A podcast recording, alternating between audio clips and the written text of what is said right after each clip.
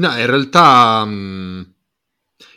ho riso per i Kings, cioè come ogni anno ho riso per i Kings, ma quest'anno c'è un po' una risata diversa, una risata con una lacrima amara che scendeva lungo il viso, che hanno scelto la 4 Keegan Murray, tra l'altro prospetto che a me piaceva molto, che è un lungo passatore, quindi vabbè, tipo il mio feticcio numero 1, e scegli Keegan Murray. Hater numero 1 di Draymond Green, mi piacciono i lunghi passatori. No, io lo odio, ma è un giocatore, e probabilmente è l'unico che mi piace, che mi sta simpatico di Golden State. Non è neanche un lungo. No, beh, dai, come non è un lungo? Non è un lungo. È alto, è lungo. È più basso di LeBron. Scegli Keegan Murray, ma allora volete farla voi l'intro? Sigla.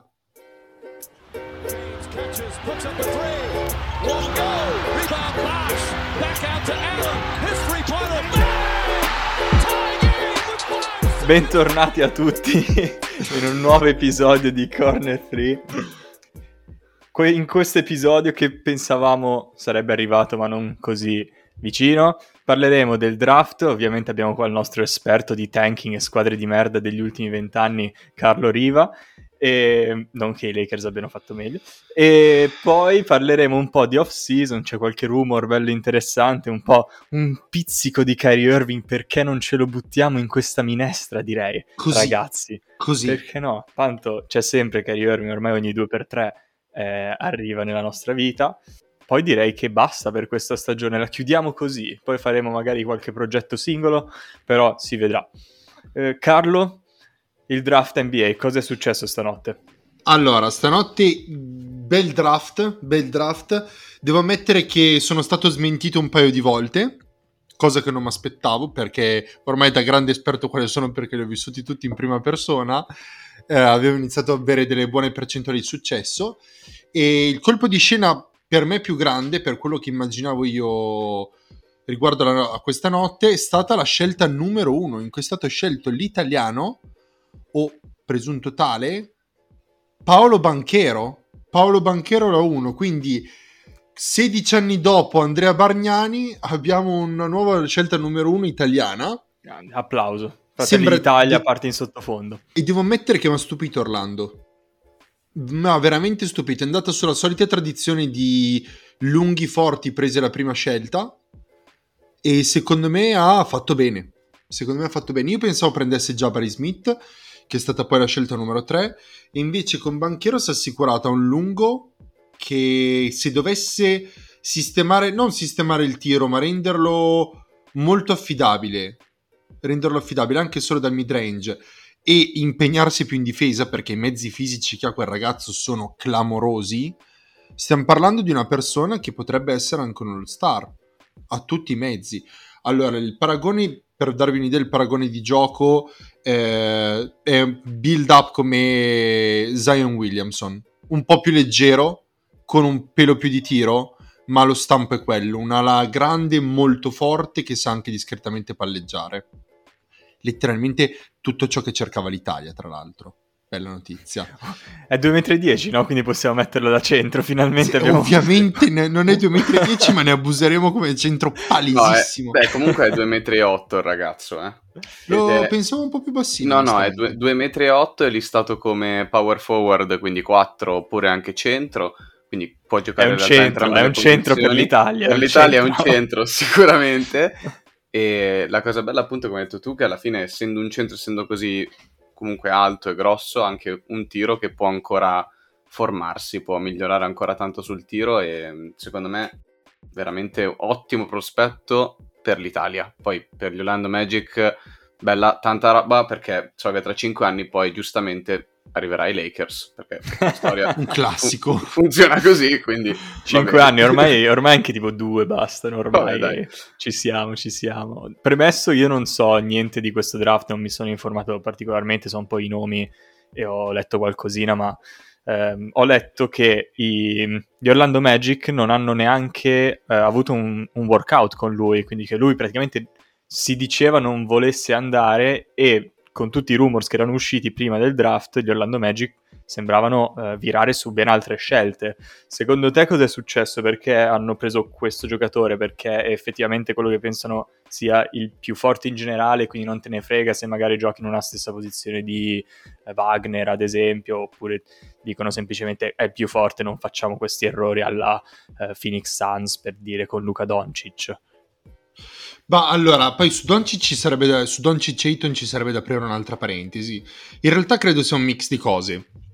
Credo che loro fossero molto propensi a prendere come scelta numero 1 Jabari Smith, guardia che poi, come dicevo prima, è andato alla 3, che a Houston è andato. Houston. Tra l'altro agli Houston il backcourt si sta bello trafficando, eh. Non è una guardia però, Carlo. No, può giocare anche... Può giocare guardia, ma in realtà lui comunque è listato small forward. Ed è una cosa molto interessante, perché proprio volevo chiederti a te in questo episodio, che tu di draft ne sai sicuramente più di me, però l'ho seguito con abbastanza interesse questo draft, mi è piaciuto, specialmente più ci siamo avvicinati alla data, più mi sono interessato. E le prime 3 pick sono in tutti e 3 oltre i 2,5 metri. Sono 2,8 m, 2,8 m e 2,13 mi sembra per Chet, e sono quindi ragazzi molto molto alti, e sono tutti e 3 comunque frontcourt e non guardie, e secondo me questa cosa è molto interessante, perché in realtà questo sta facendo vedere la traiettoria dell'NBA, perché già anche l'anno scorso con Zion, o 2 anni fa Zion, raga? 2 anni fa? Chi era l'anno scorso è stato preso? Cade. Sì, ok, sì, quelli lì. 3 anni fa Zion, eh? Sì, infatti, 3 anni fa. Comunque, secondo me, la traiettoria dell'evoluzione NBA è questa, cioè nel senso lunghi, grossi, tanto alti, che hanno anche tiro da 3. E questo draft è palesemente proprio il risultato di tutti questi anni di evoluzione, perché si sta passando dalle guardie con Steph Curry, che ha rivoluzionato il gioco, dalle piccole guardie alla Trae Young, così adesso anche è ancora peggio, perché oltre a essere dominanti grazie al tiro, sono dominanti anche grazie al fisico. È una cosa impressionante. Comunque tutti e 3 le prime scelte, small forward, power forward e centro. Insomma, sì, cosa ne pensi? Poi in realtà si collega un po' alla parentesi che non avevo voluto aprire prima su Doncic e Ayton. Il discorso è che l'unica cosa che... c'è il detto famosissimo in NBA è: l'unica cosa che non può insegnare è l'altezza. Ma ti prego Dio non hai Sacramento Kings.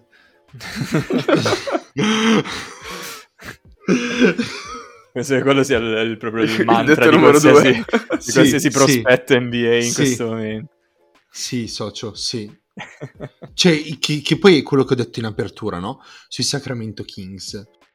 Cioè, hai fatto una trade in cui hai dato via Tyrese Haliburton per Domantas Sabonis, centro alla grande passatore, e hai preso al draft con la numero 4 e gente forte sul tabellone un centro power forward passatore.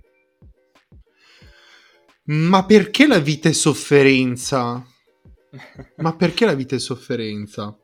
La critica che avevo visto che era stata riservata ai Sacramento Kings più che altro era che sembrava esserci una numero 4 fissa, no? Che era Ivy, giusto? Che poi è andata alla 5 a Detroit, e tutti pensavano che appunto questo fosse il giocatore scelto alla 4 da qualsiasi franchigia, quindi anche i Sacramento Kings, che mi sembrava ne avessero bisogno, perché sono i Sacramento Kings, quindi hanno bisogno di qualsiasi giocatore.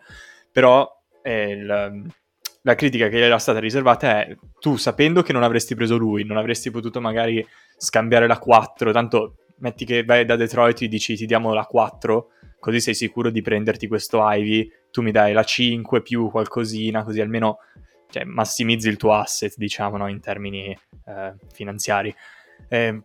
Questa era stata la critica ai Sacramento Kings, però vabbè, cioè, da quell'organizzazione probabilmente anch'io in questo momento potrei fare un lavoro migliore. La gestione dei Kings è veramente, veramente ridicola. Veramente, veramente ridicola. È grave, però. Cioè, la cosa che mi fa preoccupare è che è grave. Cioè, ogni mossa che hanno fatto negli ultimi 3, 4, 5, 6 anni è pesantemente criticabile. Sì, tu hai buttato via. Aggiunge anche un bel po' di sfiga, perché comunque prendi Bagley e non sai che sarà il più scarso letteralmente tra le prime 5 scelte di quel draft. No, il punto è che potevi saperlo, perché Bagley era una scommessa. E il punto è che avevi Luka Doncic lì proprio da prendere. Non è andato alla 1, prendila alla 2, invece no. No, Jaren Jackson Jr. C'era ancora Trae Young sul tabellone, c'era una marea di gente. Bagley era una scommessa che dovevi crescere in un certo modo, e tu sai che sei Sacramento Kings e non sai crescere la gente in un certo modo, quindi non prendi le scommesse. E questo qua, che tra l'altro era uno dei miei preferiti, Keegan Murray, finirà anche lui, temo, nel dimenticatoio, perché come fai a farlo crescere se già il presupposto è che il suo spot naturale in campo è già occupato da un all-star che ha acquistato 4 mesi fa?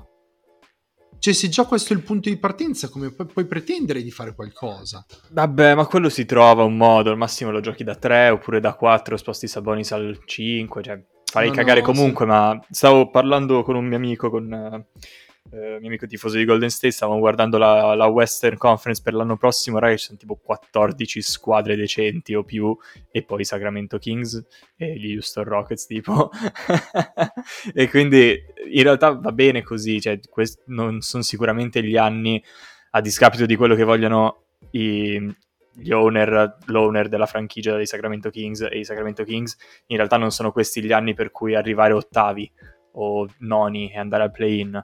Questi sono gli anni in cui devi tankare male, prendere gente che potrebbe essere una futura stella e poi vinci tra qualche anno, perché questi anni non vinci un cazzo. Ma allora perché mantenere in squadra gente come De'Aaron Fox?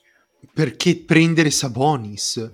Che è quello che avevo detto, infatti, quando l'hanno dato via, raga, cioè siamo d'accordo questo punto. Io ti dico, se facessero una scelta del tipo arriviamo ottavi, noni, proviamo a fare ma anche solo arrivare costantemente i playoff, magari ti piazzi il primo anno nono, poi quinto, poi riesci a fare una run casuale, inizia almeno a essere credibile, inizi a poterti mettere nella free agency con il ruolo di a me manca la stella a cui sono pronto a dare 200 milioni per vincere. In free agency però nessuno vuole arrivare a Sacramento. Ma per forza, perché c'è una cultura devastata, una cosa schifosa. Sì, ma già Sacramento, cioè, capito che anche con la cultura migliore di sempre comunque Sacramento. Ma comunque Sacramento è in California, dai. Non è Los Angeles. Sì. E poi il sindaco è Kelvin Johnson, quello dei Phoenix Suns. Kevin? Kevin o Kelvin? Kevin. No, è veramente, veramente, veramente il disastro. Guarda, passiamo, se ti va passiamo oltre, perché mi viene un po' di mal di stomaco. Sì, esatto, io volevo più parlare, magari fare un'analisi un po' più approfondita sulle prime 3 scelte, perché alla fine secondo me questo qua è stato uno dei draft più top heavy degli ultimi anni, dove le prime 3 sono veramente 3 talenti interessantissimi e il resto non dico poca roba, perché comunque c'è sempre qualcuno di buono anche dopo, perché alla fine non lo puoi sapere in questo momento, è il bello dell'NBA, il bello del draft è questo. Però mi sembra chiaro come i primi 3 siano effettivamente i 3 talenti più forti in questo momento negli Stati Uniti e nel mondo, e quindi magari meglio fare un'analisi un pochino più approfondita su questi 3, e in particolare vi chiederei, secondo voi, quale di questi 3 ha il miglior potenziale? Io da totalmente ignorante ti dico Chet Holmgren, perché è alto 2'13" e parrebbe essere un unicorno, cioè una creatura mistica della pallacanestro. Quindi dal punto di vista del potenziale immagino sia lui, da quello che ho sentito in giro è lui il potenziale, cioè se riesce a capire effettivamente come giocare e come sbloccare il suo potenziale è devastante, cioè 2'13" raga, 2'13". Mm-hmm. Non lo insegni 2'13". 2'13" vuol dire che quando vai ad affittare a Roma, ad esempio, chiedi 2 piani, ok? Perché non ti basta uno, cioè spacchi, togli il soffitto. Però scherzi a parte, immagino sia lui, non so se Carlo tu hai un'altra idea o... Io sono molto d'accordo, voglio anche, perché era uno dei discorsi che volevo poi affrontare, allora credo siano concettualmente complementare le prime tre scelte, ok? Si integrano molto nelle caratteristiche. Per esempio, Banchero ha il fisico, sembra avere una discreta tenuta fisica e tecnica, ma quello che meno mi ha convinto di lui, onestamente, è la mentalità, la grinta. Cioè, quando ha incontrato Chet Holmgren, sì, okay? Cioè, ha giocato bene, zio, non è vero? Cosa stai dicendo? Non l'aveva, no, il primo giro l'aveva presa anche di brutto. No, hanno giocato a novembre e ha fatto tipo 20 punti nel primo tempo della partita. Ha giocato molto bene in realtà. Non lo so, allora aspetta che vado a rivedere. Però mi era sempre sembrata la mentalità non particolarmente... Cioè l'avevo trovata in Holmgren, molto più dobbiamo aggressiva. Sempre ricordarci che è un ragazzo di 19 anni, Cioè nel senso sì, ancora molto giovane. Certi limiti, ma poi dicevamo la stessa cosa con Anthony Edwards, che aveva detto che non voleva neanche giocare a basket e poi hai visto che fenomeno è, cioè nel senso è uno di quelli che volente o nolente grazie alle sue capacità fisiche domina in un campo da basket per forza, anche, cioè nel senso, anche un buon attore. Un buon attore, ti dirò. Avete visto Hustle, quello nuovo? Ah, sì. No, solo a metà, niente spoiler, grazie. Beh, lui ci sta in quel film, ti dirò. Oh, my bad, mi ero parecchio confuso a quanto pare su Banchero contro Holmgren, sono andato a ricontrollare e lo chiami Banchero all'americano, Banchero. Italiano. Per una volta abbiamo un italiano, quest'anno ne abbiamo avuti 3 di italiani comunque in questo draft. Sì, ragazzi, anche Procida e spagnolo. Siamo fortissimi! Vi dirò, comunque io vado un po' controcorrente, secondo me lui è il talento meno cristallino dei tre, delle prime tre scelte. Personalmente io vedo come numero uno potenziale, non sto dicendo che a ottobre è così l'ordine, ma dico che potenzialmente nei prossimi 5 anni il più forte secondo me sarà Chet, perché è un giocatore che oltre ad essere molto dotato fisicamente ovviamente that's what she said in realtà è anche ne parlano tutti anche molto per le sue capacità difensive e questo è molto interessante perché comunque è un rookie ed è molto molto magro, se l'avete visto comunque molto ha le spalle strettissime no, è quello il punto, io lo davo come numero, cioè è il mio preferito Holmgren, cioè non prima era partito ma il mio preferito è Chet e praticamente l'unica cosa che lo divide da essere una stella ma un campione per dire è la tenuta fisica. Ti dico, secondo me lui avendo un bel tiro, perché lui ha un bel tiro comunque, non è male sia da 3 che al mid range, è buono, e avendo queste capacità difensive, secondo me lui non dovrà andare per forza così tanto a lottare con gli altri centri grandi della Lega, perché può semplicemente tirarli fuori e tirare dal perimetro ed evitare sempre il contatto così. Poi difensivamente è bravo perché è molto veloce lateralmente, è uno che sa stoppare tanti tiri, quindi anche per protezione del canestro tanta roba. E ovviamente poi bisogna anche aggiungere la preparazione atletica che ti danno in NBA, che è diversa da quella che prendi al college, cioè sicuramente lui metterà su, secondo me, 15 kg, 15-20 kg probabilmente li metti anche su, non è un problema quello. Quindi secondo me il suo potenziale è Kevin Durant, il suo potenziale, ok? Stiamo parlando di questo tipo di giocatore. La parola con la K, esatto, sei sicuro? Sì, sono abbastanza sicuro che lui è tanta roba. Dipende poi ovviamente anche dalla situazione in cui si trova, perché è stato draftato da Oklahoma, che ci sta, però è difficile che in questo periodo avrai magari delle esperienze, per esempio ai playoff, o comunque esperienze importanti. Di contro Oklahoma a livello di preparazione e di come si coccolano i propri giocatori è secondo me una delle migliori, per l'impressione che mi ha dato nel tempo è stata di una squadra che sa aspettare, sa far crescere, sa come giostrare i propri talenti. E vi posso dire una roba? Sapete che sono stracurioso di vedere cosa farà quest'anno?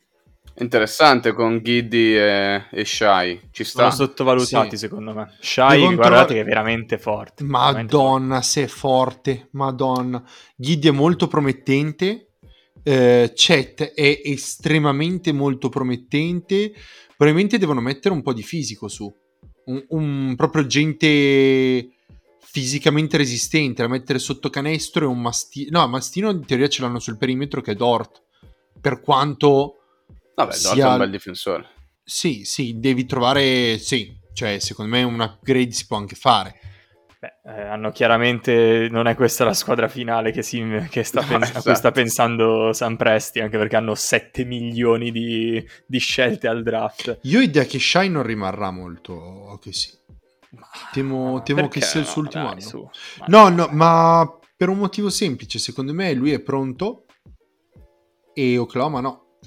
Ha un bel valore sul mercato, lo riesce a scambiare per una first pick, lo riesce a scambiare per una stella nascente, e una squadra se lo può prendere come secondo violino. Shai è clamoroso. Secondo me, io ho idea che non resterà tantissimo in Oklahoma. Ah, su questo non siamo d'accordo, però vabbè, si vedrà in futuro, immagino. Qual è stata la tua scelta preferita di questo draft, Carlo?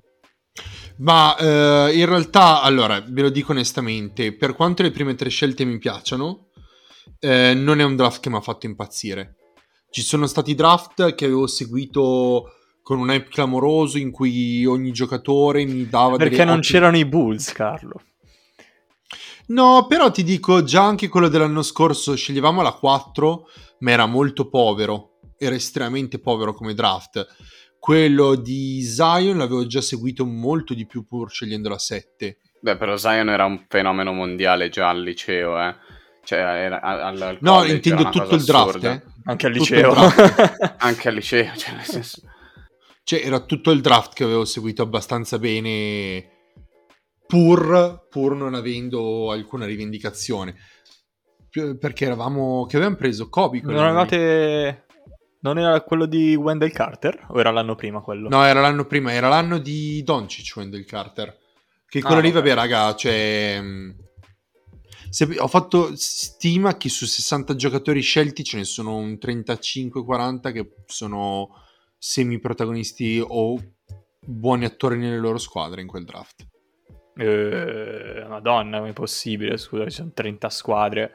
Socio, c'è... Nel 2018.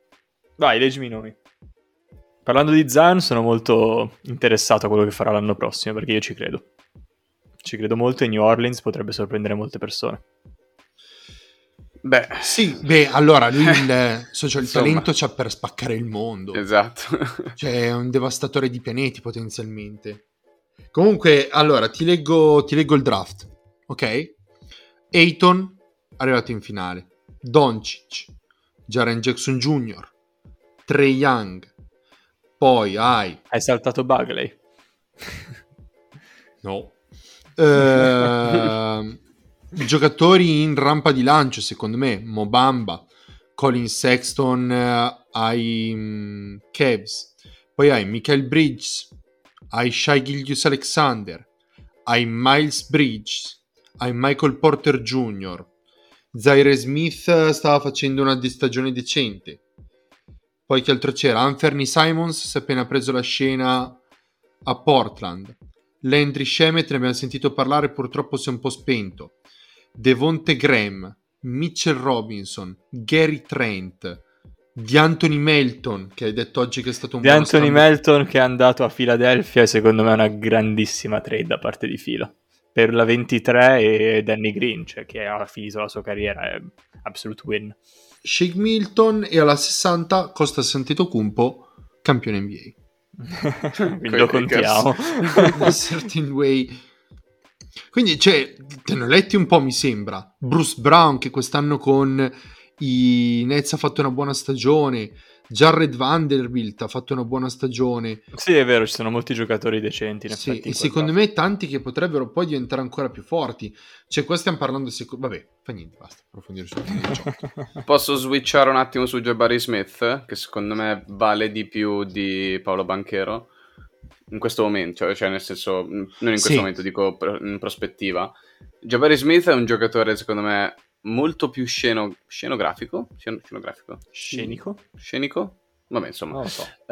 Scenografico mi piaceva, non so se è corretto, ma mi piaceva. Oceanografico. È un giocatore molto più oceanografico, è molto meteorologico rispetto agli altri due, insomma, è box office, perché è uno, secondo me, quasi simile ad Anthony Edwards per capacità, diciamo, di atleticismo, la sua fisonomia è molto simile, però è ancora più grosso, perché infatti è listato come una small forward, un 3, e ha la stessa altezza di Banchero più o meno, perché siamo lì, sui 2,8 metri appunto, sarà forse un centimetro più basso, e però ha una percentuale al tiro da 3 impressionante, 42% da 3, che è tanta roba per quelli che arrivano dal college, che di solito comunque hanno delle percentuali al tiro inferiori rispetto a quando poi arrivano in NBA.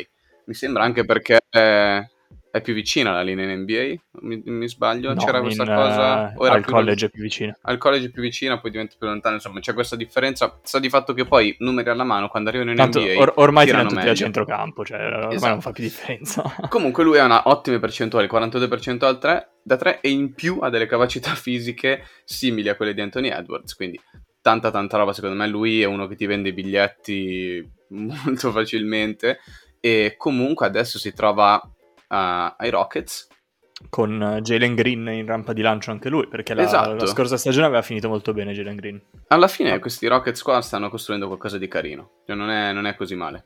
Andato via Christian Wood, che non ne avevamo parlato l'ultima volta mi sembra, meglio perché era un peso per quella squadra, era veramente un peso, non c'entrava niente, e secondo me stanno facendo la cosa giusta, stanno andando sui giovani, stanno ricostruendo piano piano. Anche l'anno prossimo probabilmente faranno cagare, ma sicuramente faranno apposta, ultimi o penultimi nella conference sicuro, cioè ci scontate qualsiasi cosa, garantito. Però io vedo in Jabari Smith un futuro diciamo un po' migliore rispetto a quello di Banchero. Poi spero di sbagliarmi, perché ovviamente se Banchero viene fuori che è il migliore di tutti, bella per l'Italia, però Io per come li ho visti un po' io, mi sembrava che di tre fosse quello meno talentuoso, ma probabilmente quello più grintoso, quello con più la testa per diventare qualcuno. Bisogna vedere, perché alla fine purtroppo il discorso è brutto, ma me ne sto accorgendo parecchio. Le due cose, ancora più del talento, le due cose che influiscono di più su un prospetto NBA, il nome è importante. Il nome è molto importante. No, tipo bisogna rivederla quella legge. Benedict Maturin dicono sia forte, però io con un nome del genere non mi fido mai. No, Gianluca, bisogna rivederla questa formula, perché tu avevi detto che anche Shai non era un candidato perché aveva il cognome troppo lungo. Però puoi chiamarlo SGA, capito? Fattore che non avevo valutato. E poi Zion, quanto ti mette paura, cioè dai.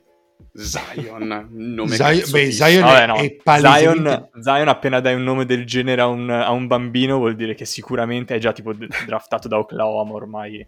Matematico, socio, matematico. Tanti Jalen in questi draft comunque, ma va molto di moda a quanto pare Jalen e le variazioni. È tipo Andrea ma statunitense. Mm. Lorenzo è il nome più comune in Italia in realtà. Sì? Non è Francesco o Lorenzo Leonardo, uno dei due, secondo Alessandro. Leonardo mi piace, Lorenzo no.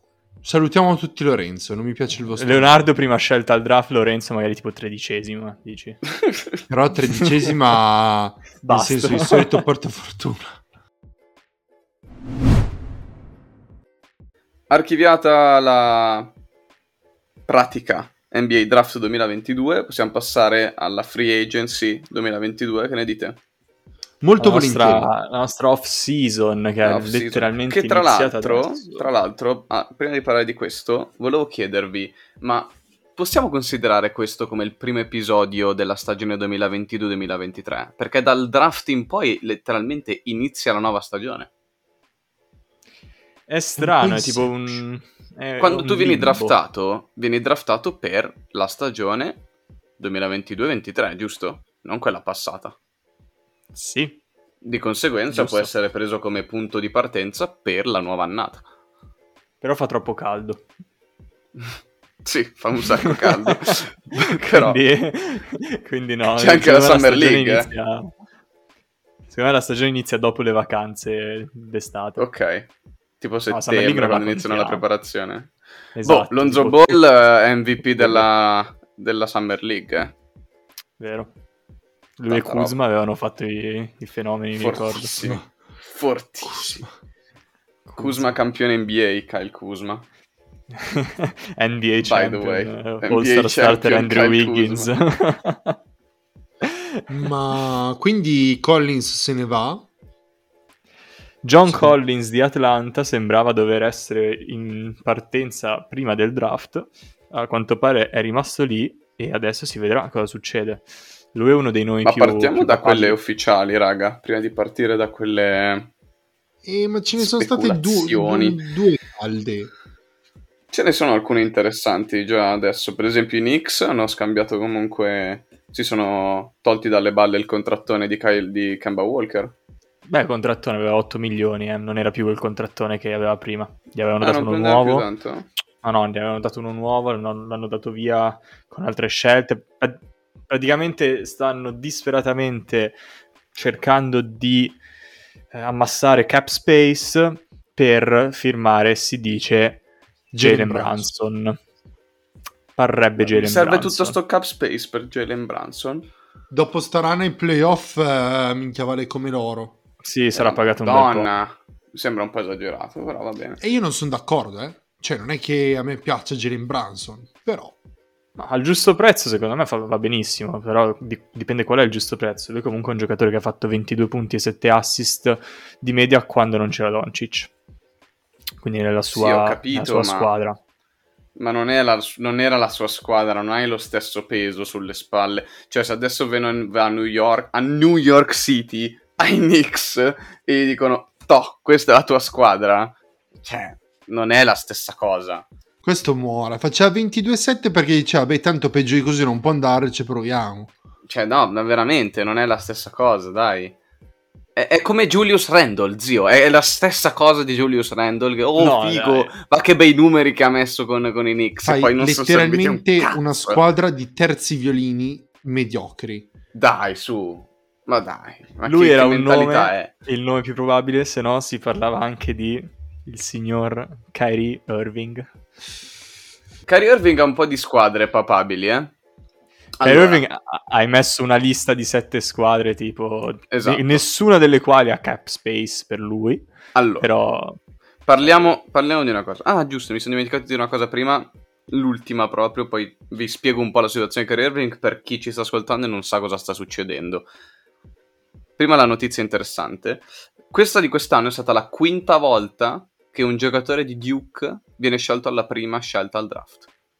Quindi, tanta roba per l'università di Duke, che si conferma un'altra volta, forse la numero 1 negli Stati Uniti, può essere? Numero 1, numero 2? Cestisticamente parlando, immagino proprio di sì. Beh, loro e Kentucky se la giocano, North Carolina, quello lì. Detto ciò, Kyrie Irving, cosa sta succedendo? Praticamente...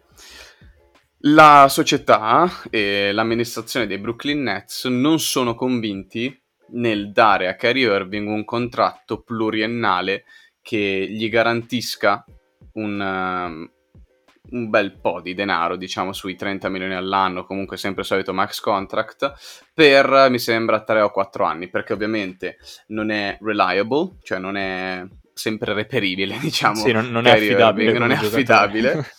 E di conseguenza, io dico anche giustamente, non si sentono di dare a Kyrie Irving questo contratto appunto duraturo, perché poi non sanno mai quando può esserci, quando non può esserci, che casini può fare e tutto quanto. Quindi hanno detto che probabilmente non gli offriranno un nuovo contratto. Kyrie Irving in questo momento però può scegliere di accettare quest'ultimo anno di contratto con i Brooklyn Nets, mi sembra 37 milioni per quest'anno. Ah!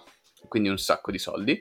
E, in questo momento Woj e anche Shams e tutti gli altri analisti dell'NBA, le persone più importanti, hanno fatto trapelare comunque la news, le notizie, che Kyrie Irving sembra essere intenzionato a non accettare quest'ultimo anno di contratto e quindi testare la free agency e quindi cercare una nuova casa.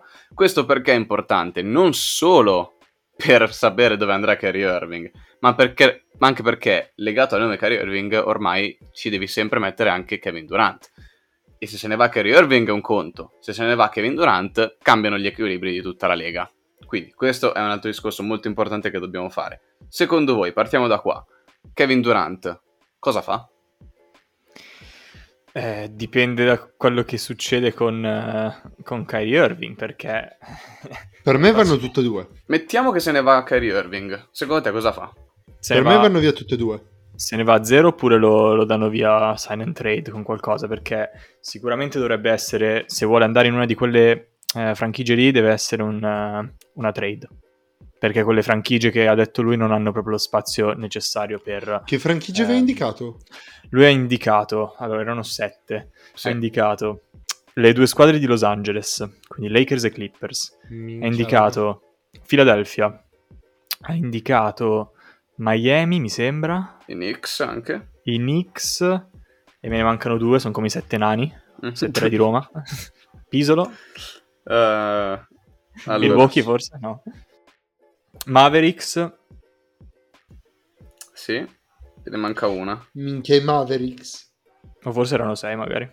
E tu Lakers, Clippers, Knicks, Heat, Mavericks e 76ers. Questi 6, sono 6. 6, ok. Beh, che appunto... Secondo me, e odio ammetterlo, i Lakers sono la destinazione più probabile, ma anche perché devi considerarlo ormai dal punto di vista dell'altra squadra, perché Kyrie Irving è uno di quelli che, ad esempio, puoi convincerti molto facilmente, anzi secondo me la posizione base di molte franchigie è di non firmarlo e avercelo in squadra. Però ad esempio una franchigia disperata, perché è chiaramente nella disperazione più totale, come i Lakers, ha solo da guadagnarci alla fine a mettere Kyrie Irving in squadra, che vabbè, quando gioca è un grandissimo giocatore, su questo non c'è dubbio. Poi però è anche l'unica persona che lo sa tra virgolette gestire, eh? Cioè anche Butler lo saprebbe gestire, ma non è la violenza la soluzione. Però Kyrie Irving a Los Angeles io non so cosa potrebbe succedere.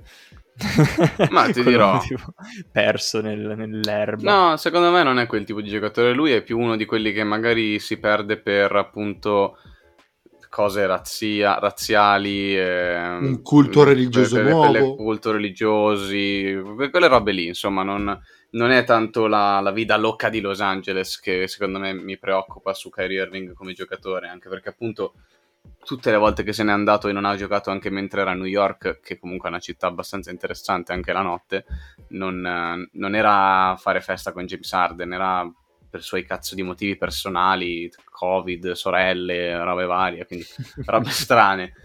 Detto ciò, partendo da Kevin Durant, secondo me Kevin Durant in questo momento è in una posizione veramente di merda, perché se decidesse di andare via da Brooklyn solo perché se ne va anche Kyrie, avrebbe per l'ennesima volta il mondo che gli spala merda addosso, perché non riesce a avere la sua squadra, perché non riesce a vincere da solo, perché non è il giocatore numero 1 della Lega che riesce a vincere un anello anche senza dover avere l'amichetto di fianco, perché se ne andrebbe un'altra volta, scapperebbe dai problemi come magari aveva già fatto prima con Oklahoma. Insomma, raga, c'ho la soluzione. Lui è veramente in una posizione difficile, non vorrei essere nella sua posizione. E secondo me, anche se Kyrie Irving se ne va, Kevin Durant rimane, ti dirò. Il problema anche, poi ti faccio parlare Carlo, il problema anche è che i Lakers dovrebbero trovare un modo di dare via Westbrook. Allora, io ovviamente, essendo tifoso Lakers, ho visto un po' di trade, delle possibili trade, e nella maggior parte dei casi non è mai una trade tra Brooklyn e Lakers, no, di solito è una trade a 3. Sì. È sempre una trade a 3, si parla molto di un ritorno di Westbrook o Oklahoma City, che sarebbe carino, oppure no, a Houston. È più probabile quello di Houston. Non c'è nulla che faccia crescere i tuoi 12enni che hai lì a Oklahoma come dare la palla in mano a Westbrook per 48 minuti. Però queste cose sono le trade di cui si sta vociferando in questo momento. Sempre trade a 3 comunque. Raga, la strada è una e una sola e ve la indico io. Kyrie Irving va a Brooklyn, va ai Lakers. I Lakers scambiano Russell Westbrook a Oklahoma. Oklahoma dà 3 scelte d'orte schifezze, tipo no, 3 scelte, tipo anche 5-6 scelte, roba con cui costruire una squadra, e riprende Kevin Durant e Oklahoma va per il titolo con Russell Westbrook e Kevin Durant. Esatto, il redemption arc perfetto. E Chet Holmgren. Chet Holmgren, da 2 metti Shai e da 3 metti Giddey. Non lo so, mi sembra un po' improbabile questa. È più probabile, secondo me, piuttosto che questo scenario, lo scenario in cui i Lakers si decidono magari a tradare anche Anthony Davis. Perché si parla anche di questo. Cioè, è possibile che se devo dare via Westbrook ma do via anche Anthony Davis, già le squadre sono più interessate. Quindi, insomma, ci sono un bel po' di scenari di trade interessanti. Dipende tutto da Kyrie Irving, perché se Kyrie Irving stanotte, prima ancora che noi facciamo uscire questo episodio, firma sul suo contratto e sta un altro anno lì a Brooklyn, tutto questo, cioè, non se ne parla più. È stanotte o il primo luglio che si apre la free agency, scusate? Mi sembra che sia il primo luglio. Si apre a luglio la free agency. Loro possono già offrirgli un contratto adesso. Lui deve accettare, capito? Lui deve decidere se accettare oppure no la sua player option entro qualche giorno comunque. Entro luglio, insomma, sì, entro luglio. Quindi questo lo sapremo a breve, se deciderà di prendere il suo contratto oppure no. Lui può sempre prendere il suo contratto e poi essere tradato, anzi aiuterebbe anche i Nets, non so quanto voglia farlo, magari per amicizia come il suo amico Kevin Durant. Kevin Durant però, nel caso dovesse andare via, anche lui dovrebbe essere tradato, e io, se fossi i Nets, chiederei una mezza città per lui. Una franchigia in realtà che ha tante cose da offrire è Chicago. Socio, non farmi sognare. Allora, secondo me però, Lavin, Patrick Williams, qualche scelta e secondo me la prende. Andiamo via Vucevic, De Rosan, via subito. Vucevic, De Rosan, Patrick Williams, 2 scelte e 2 pick swap e l'affare fatto. Le squadre sono quelle alla fine. Golden State. Se tornasse a Golden State, quale sarebbe la vostra reazione? Non guarderei più la Lega, socio, non capirei, rimarrei. Però ti dirò, se tornasse Kevin Durant a Golden State e noi prendiamo Kyrie Irving, non so, voglio vedere. Fatemi poi. Pigliate tante, no. Ma tante, zio. Kyrie, LeBron e Anthony Davis. Il problema è che poi giocherà solo LeBron. Ma non è vero, ma non è vero, ma che puttanata è questa? Ma letteralmente l'abbiamo già visto Kyrie e LeBron che giocano insieme. Non gioca solo LeBron, cosa stai dicendo? Kyrie è fuori di testa e Davis è fuori di caviglia. Allora, ti dico la verità, io da tifoso Lakers lo farei tutta la vita. Non me ne frega niente dei suoi problemi fuori dal campo, di qua e di là. Il suo problema numero 1 per quest'altro, tutte queste partite quest'anno, è stata la vaccinazione. Giusto? Perché quello lì è stato il problema numero 1. E adesso quel problema lì non esiste più. O almeno speriamo che non esista più quel problema. Di conseguenza, Kyrie Irving comunque mi sembra che quando giocava non era proprio scarsino, vero raga? Tipo 50-40-90 di percentuali. Era abbastanza forte. Cioè, se metti Kyrie Irving, LeBron ed Anthony Davis nella stessa squadra, porca puttana, cioè. Sì, però, non lo so, cioè, a parte che dipende appunto chi dareste via, chi eccetera eccetera, bisogna prima vedere cosa succede, poi allora, sarebbero comunque Reeves, loro tre più altri 10 giocatori della Austin G-League. Reeves, Taylor Horton Tucker, Westbrook e la prima scelta del 2027 per Kyrie Irving. Potrei darvi forse Kobe White.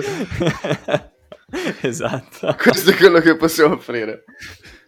Non lo so, secondo me vi dovreste dare ai Bulls, squadra a caso, Davis e Westbrook, una bella trade, e poi Westbrook noi lo giriamo a Houston. A Houston, perché a Houston?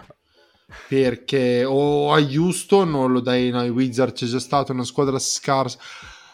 A Sacramento lo diamo a Sacramento, signori, e lo sappiamo tutti che è un matrimonio già fatto quello tra Westbrook e Sacramento. Perché no? Per De'Aaron Fox? Perché no? Per Davion Mitchell? Noi ridiamo, ma sappiamo tutti che è solo questione di tempo. Dio mio, io lo dico, sono le 21:32 del 24 giugno e Russell Westbrook andrà a Sacramento. Comunque ringraziamo tutti quanti la pazzia di Kyrie, perché sennò sarebbe stata una free agency un po' noiosa quest'anno. Non ci sono dei grandi free agent da acquistare, diciamo. Ma per perché dai, qualche free agent c'è carino, c'è Lavin, c'è pochi Bradley Beal magari. Ma non è gente che ti cambia l'equilibrio di una squadra. Ayton come... sì, invece, come no? Ma certo che sì. Insomma, certo che sì. No, io non sono convinto. Cioè, ti ricordi l'anno in cui c'era Antetokounmpo free agent? C'era... non è mai stato free agent. Ma sì, ha subito firmato il contratto. Poi c'era Kawhi Leonard free agent, Paul George free agent, insomma, ridendo e scherzando i Clippers l'anno prossimo saranno forti. No, non so se Paul George mi sa che non era free agent, c'era un altro che era free agent in quell'anno lì, era clamoroso, era un anno assurdo. Quello che poi l'anno dopo hanno vinto i Lakers. Davis. No, Davis non era free agent. KD, raga, che è andato a Brooklyn. KD, esatto, KD insieme a Kyrie che è andato a Brooklyn. Quella lì era una roba incredibile. Clay Thompson. Si sapeva che sarebbe tornato. In un'estate si era ridisegnata la NBA. Voglio spararla grossa, non era l'anno in cui è entrato Doncic? No, mi sa che era l'anno dopo. No. O era il primo anno di Doncic? Era il primo anno di Doncic. Però se KD tornasse agli Warriors, ragazzi, mi riderei tantissimo. Non so se lo farei, però riderei tantissimo. E se andasse a Milwaukee? No, socio, tu non puoi spaventare la gente così. Questa è letteralmente la frase che si dice ai tifosi NBA per non farli dormire la notte. E probabilmente siamo ai livelli di minaccia di nel 2017 va agli Warriors. Se andasse ai Lakers con LeBron, pazzesco. E le prendesse contro i Clippers o contro Golden State. Posso dubitare. Però, raga, cioè, immaginate se aveste nella stessa squadra Giannis e KD. Io ho avuto Steph e KD, quindi diciamo... vabbè, ma non è lo stesso livello di infermabilità proprio. Uno che è fisico assurdo e l'altro che è un tiro infermabile. Cioè, nel senso, proprio una combo incredibile. A Golden State avevi uno che ti praticamente ti attirava 5 difensori perché dopo il centrocampo poteva metterla, e Kevin Durant che dovevi difenderlo in uno contro uno. Era abbastanza infermabile. Come fai a difendere loro due se hai Giannis e KD? Non puoi difenderli uno contro uno mai. Alla Paciuglia. Cioè, in realtà gli unici attrezzati per far qualcosa sono appunto i Clippers. I Bulls con Patrick Williams. Patrick Williams diventerà... Ben Simmons ai playoff. Insomma, basta parlare dei Clippers, veramente. Cioè, per favore, sono i cazzo di Clippers. Io ci credo nei Clippers. Sono i Clippers, raga. Io ci credo nei Clippers. Ma sono i Clippers. Io ci credo. Vabbè, voi credete in quel po'. Parliamo di poverty franchise? Dai, parliamo di poverty franchise. I Clippers, veramente. Potrebbe andare lì Kyrie Irving. Ma sono sempre stati fermati dagli infortuni. No, sono stati fermati dal destino, perché sono i Clippers, ok? E i Clippers, in un modo o nell'altro...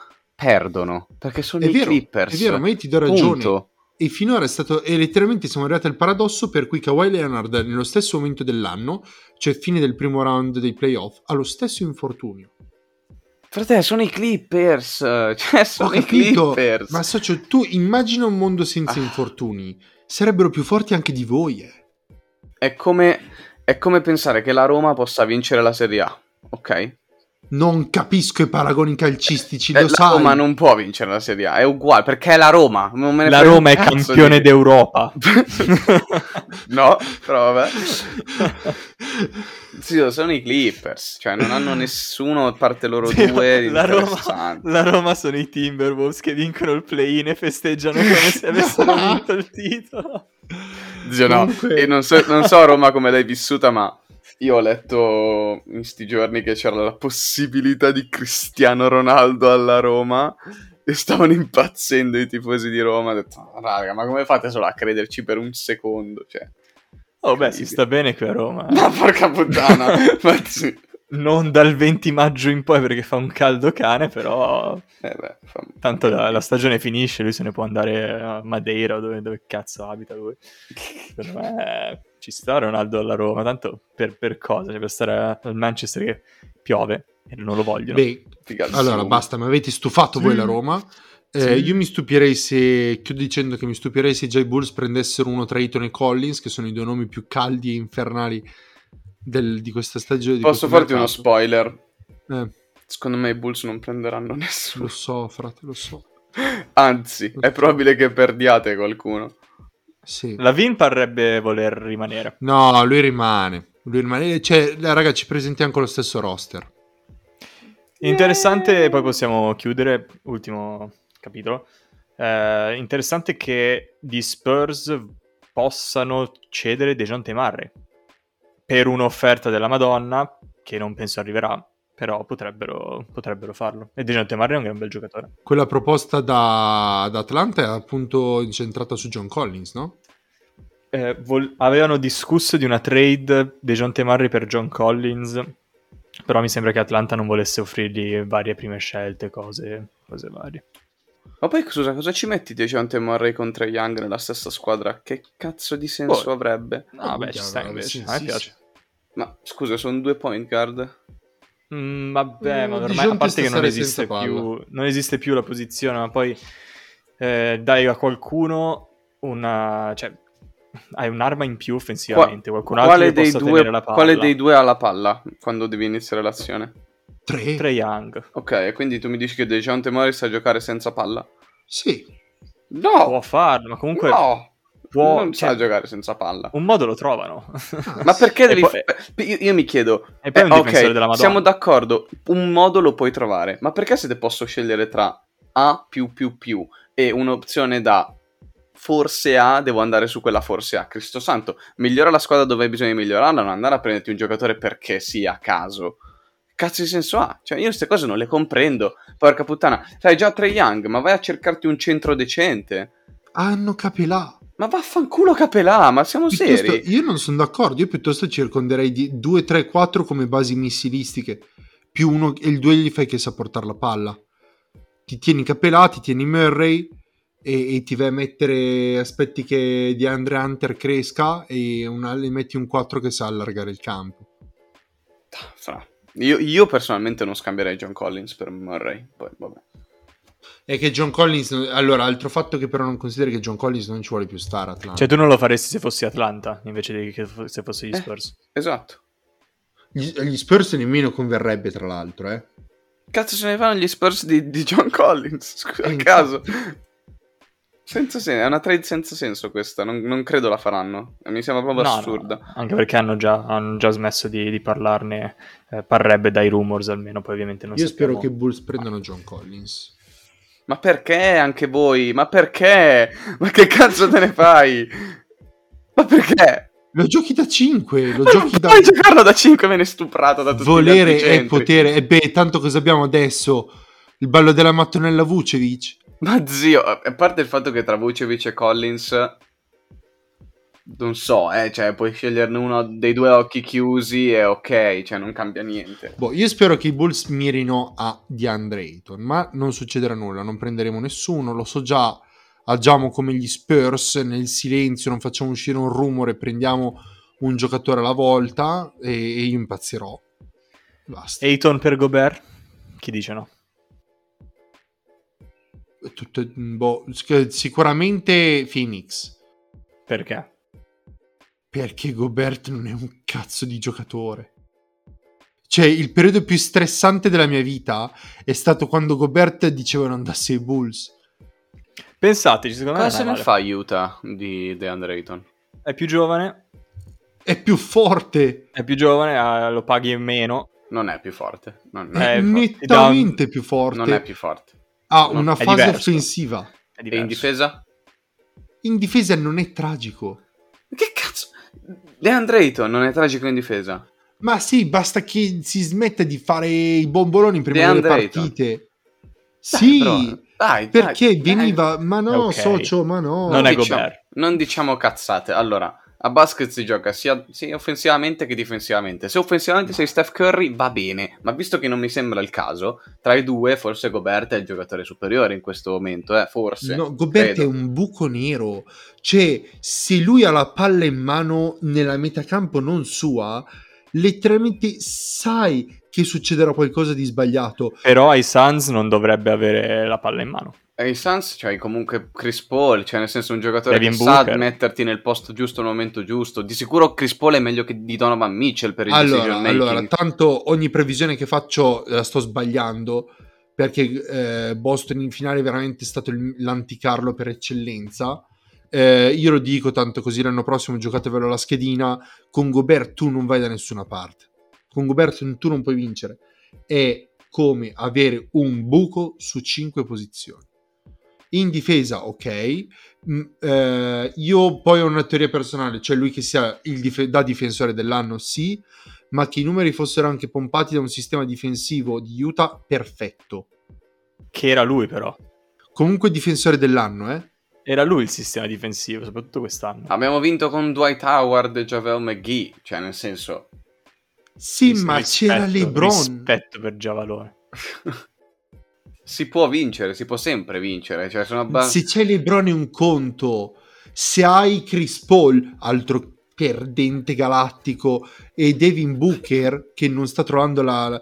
Mamma, Chris Paul che giocatore. Devin Booker è stato lasciato, sì, si è mollato con la cardascia. Ah, ok, l'anno prossimo MVP, quindi dicevamo. Cazzo, quindi è l'anno giusto per una trade. Chi è, per Kendall o Kylie? Qual è quella Kendall, lì? Kendall. Tu le sai queste cose. Kylie è quella che va a rapper.